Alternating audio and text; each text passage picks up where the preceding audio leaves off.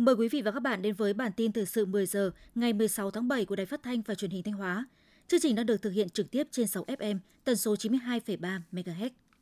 Theo Ủy ban nhân dân tỉnh Thanh Hóa, chỉ số xếp hạng về chuyển đổi số cấp địa phương năm hai không hai hai tỉnh Thanh Hóa tụt ba bậc so với năm hai không hai mốt. Nếu chúng ta không đi hoặc đi chậm thì đồng nghĩa với việc bị tụt lùi. Do đó, Ủy ban nhân dân tỉnh đề nghị Sở Thông tin và Truyền thông, Công an tỉnh xem lại đánh giá chung của Ban chỉ đạo chuyển đổi số quốc gia về những điểm còn hạn chế để tập trung khắc phục. Các ngành, ủy ban nhân dân các huyện, thị xã, thành phố trên cơ sở báo cáo đánh giá tình hình chung, chủ động tham mưu cho tỉnh để tỉnh đề nghị với các bộ ngành ở trung ương về các cơ chế chính sách, đồng thời các sở ngành cần đẩy mạnh số hóa dữ liệu để liên thông và xem đây là nhiệm vụ hết sức quan trọng. Tỉnh sẽ làm việc với Sở Tài chính về nguồn vốn để triển khai các chương trình dự án theo kế hoạch, rà soát lại thứ tự ưu tiên thực hiện các nhiệm vụ và nguồn vốn để thực hiện. Những năm gần đây, tỉnh Thanh Hóa luôn quan tâm công tác quy hoạch sắp xếp, bố trí ổn định dân cư các khu vực có nguy cơ cao xảy ra lũ ống, lũ quét, sạt lở đất, đảm bảo phù hợp với quy hoạch chung, quy hoạch, kế hoạch sử dụng đất và các quy định. Hiện nay, các huyện miền núi đã tổ chức lập, phê duyệt quy hoạch các khu tái định xen ghép, tái định cư tập trung và tái định cư liền kề để bố trí sắp xếp ổn định dân cư các vùng thiên tai có nguy cơ cao xảy ra lũ ống, lũ quét, sạt lở đất trên địa bàn. Cụ thể, đã quy hoạch bố trí tái định cư xen ghép vào một trăm năm mươi điểm dân cư hiện có để bố trí cho một nghìn một trăm hai mươi hai hộ. Quy hoạch tái định cư tập trung, tái định cư liền kề năm mươi mốt điểm với diện tích quy hoạch khoảng một trăm hai mươi tám hectare để bố trí cho một nghìn bảy trăm hai mươi tư hộ dân đến tái định cư. Trong đó có mười bảy điểm tái định cư tập trung, ba mươi tư điểm tái định cư liền kề. Trong sáu tháng đầu năm hai không hai ba, tình hình kinh tế xã hội quốc phòng an ninh của huyện Quảng Xương tiếp tục ổn định và có bước phát triển. Có bốn chỉ tiêu về kinh tế hoàn thành vượt kế hoạch giao, năm chỉ tiêu về văn hóa xã hội được duy trì và hoàn thành kế hoạch, chỉ tiêu về đảm bảo an ninh trật tự vượt kế hoạch, sản xuất công nghiệp duy trì tăng trưởng, giá trị sản xuất một số sản phẩm công nghiệp chủ lực tăng mười bốn phẩy năm phần trăm so với cùng kỳ. Tổng mức bán lẻ hàng hóa và doanh thu dịch vụ ước đạt gần hai nghìn năm trăm tỷ đồng, tăng mười hai phẩy bảy phần trăm so với cùng kỳ. Lao động xuất khẩu mang về doanh thu ước đạt tám phẩy bốn triệu đô la Mỹ, tăng mười phẩy năm mươi hai phần trăm so với cùng kỳ. Thu ngân sách nhà nước ước đạt hơn hai trăm năm mươi mốt tỷ đồng. Tính từ đầu năm hai không hai mốt đến nay, trên địa bàn Hoàng Hóa có ba trăm hai mươi tư dự án đã và đang được triển khai, trong đó hai trăm năm mươi tư dự án thuộc diện nhà nước thu hồi đất, bảy mươi dự án nhà đầu tư tự thỏa thuận, với tổng diện tích đất cần thu hồi là tám trăm hai mươi mốt phẩy chín mươi sáu ha.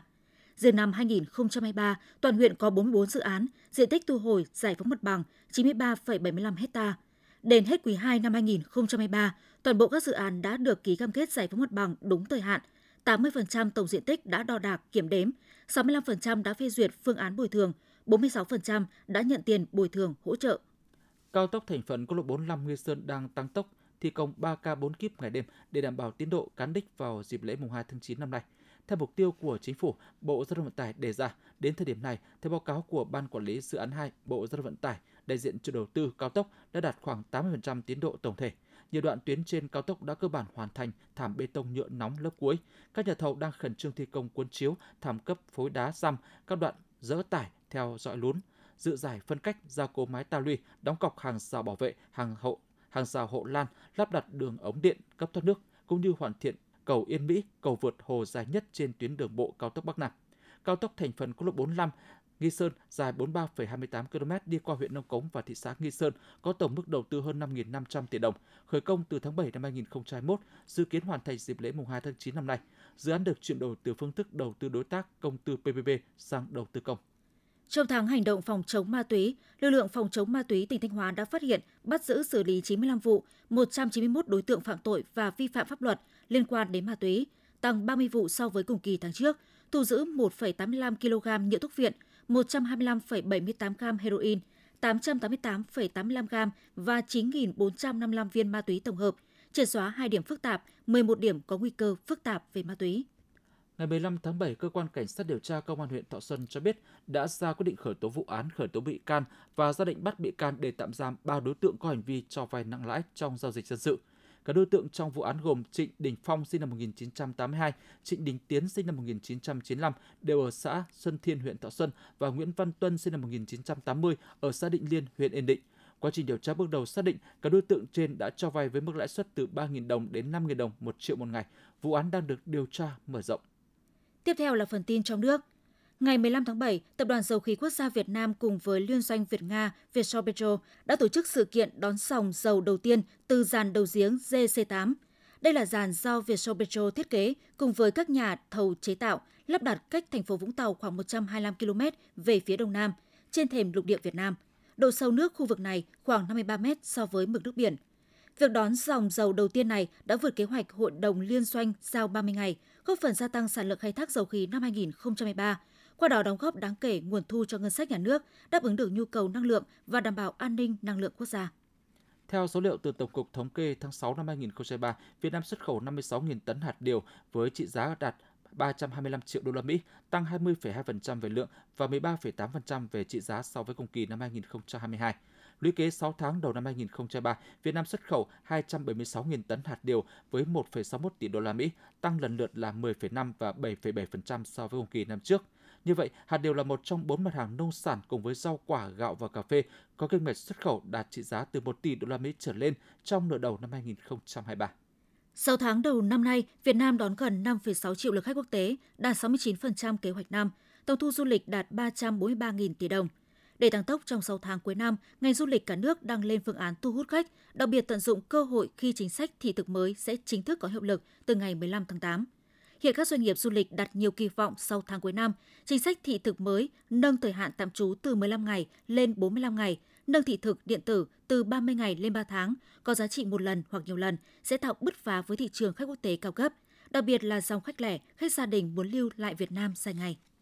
Theo Bộ Thông tin và Truyền thông, tổng số lượng người dùng hàng tháng trên các ứng dụng di động Việt Nam nửa đầu năm hai không hai ba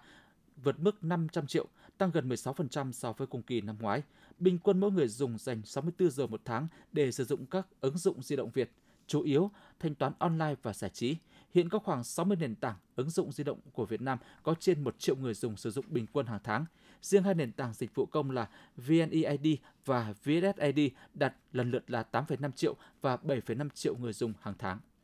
Tính đến ngày mười lăm tháng bảy, nhiều tỉnh thành trên cả nước đã hoàn tất khâu chấm thi tốt nghiệp trung học phổ thông năm hai không hai ba và đã gửi dữ liệu gửi về Bộ Giáo dục và Đào tạo. Các địa phương có đông thí sinh dự thi như Hà Nội, Đà Nẵng, Thành phố Hồ Chí Minh hoàn tất công tác chấm thi. Theo kế hoạch, tám giờ ngày mười tám tháng bảy, các Sở Giáo dục và Đào tạo công bố kết quả thi tốt nghiệp trung học phổ thông cho thí sinh. Chậm nhất ngày hai mươi tháng bảy, Sở Giáo dục và Đào tạo hoàn thành xét công nhận tốt nghiệp trung học phổ thông, công bố kết quả tốt nghiệp trung học phổ thông, chuyển dữ liệu cho các trường trung học phổ thông để in giấy chứng nhận tốt nghiệp tạm thời.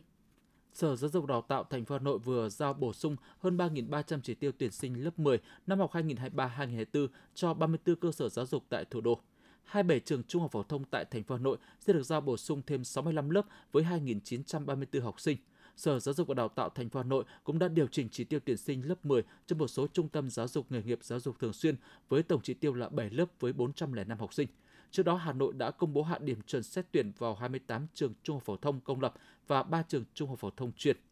Ủy ban nhân dân thành phố Hồ Chí Minh vừa chỉ đạo các đơn vị triển khai các biện pháp cụ thể để phòng chống tham nhũng tiêu cực trong đào tạo, sát hạch và cấp đổi giấy phép lái xe trên địa bàn thành phố Hồ Chí Minh.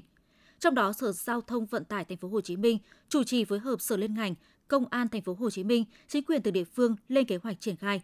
Đặc biệt, Sở Y tế thành phố Hồ Chí Minh phối hợp Sở Giao thông Vận tải thành phố Hồ Chí Minh yêu cầu cơ sở y tế khám sức khỏe cho người lái xe có cơ chế kiểm soát chặt chẽ, không cấp giấy phép lái xe cho người nghiện ma túy, người không đủ năng lực, hành vi sức khỏe. Theo công an Đắk Lắk, qua công tác nắm tình hình vào khoảng mười lăm giờ chiều ngày mười lăm tháng bảy, lực lượng trinh sát phát hiện có ba đối tượng nghi vấn đang lẩn trốn tại một khu rẫy vắng thuộc thôn mười một, xã Ea Lê, huyện Ea Súp, tỉnh Đắk Lắk. Ngay sau đó, lực lượng công an huyện Ea Súp đã tiến hành truy đuổi và bắt giữ được ba đối tượng. Đây là ba trong sáu đối tượng trực tiếp tham gia vụ tấn công vào trụ sở Ủy ban dân hai xã Ea Tiêu và Ea Cờ Tu, huyện Cư Quyên vào ngày mười một tháng sáu, đã bị cơ quan an ninh điều tra công an tỉnh Đắk Lắk ra quyết định truy nã đặc biệt về tội khủng bố nhằm chống chính quyền nhân dân. Theo Trung tâm Khí tượng Thủy văn Quốc gia, ngày mười sáu đến ngày mười bảy tháng bảy, khu vực Bắc Bộ có nắng nóng, có nơi nắng nóng gay gắt với nhiệt độ cao nhất phổ biến từ ba mươi lăm đến ba mươi bảy độ C. Khu vực từ Thanh Hóa đến Phú Yên có nắng nóng và nắng nóng gay gắt với nhiệt độ cao nhất phổ biến từ ba mươi lăm đến ba mươi tám độ C, có nơi trên ba mươi tám độ C. Trên biển, do ảnh hưởng của rãnh áp thấp nối với bão số một kết hợp với hoạt động của gió mùa Tây Nam gây mưa rào và giông mạnh. Cảnh báo từ ngày mười tám tháng bảy, nắng nóng diện rộng ở Bắc Bộ và Trung Bộ có xu hướng dịu dần. Quý vị và các bạn vừa theo dõi bản tin mười giờ của Đài Phát thanh và Truyền hình Thanh Hóa. Mời quý vị tiếp tục đón nghe chương trình tiếp theo của đài chúng tôi.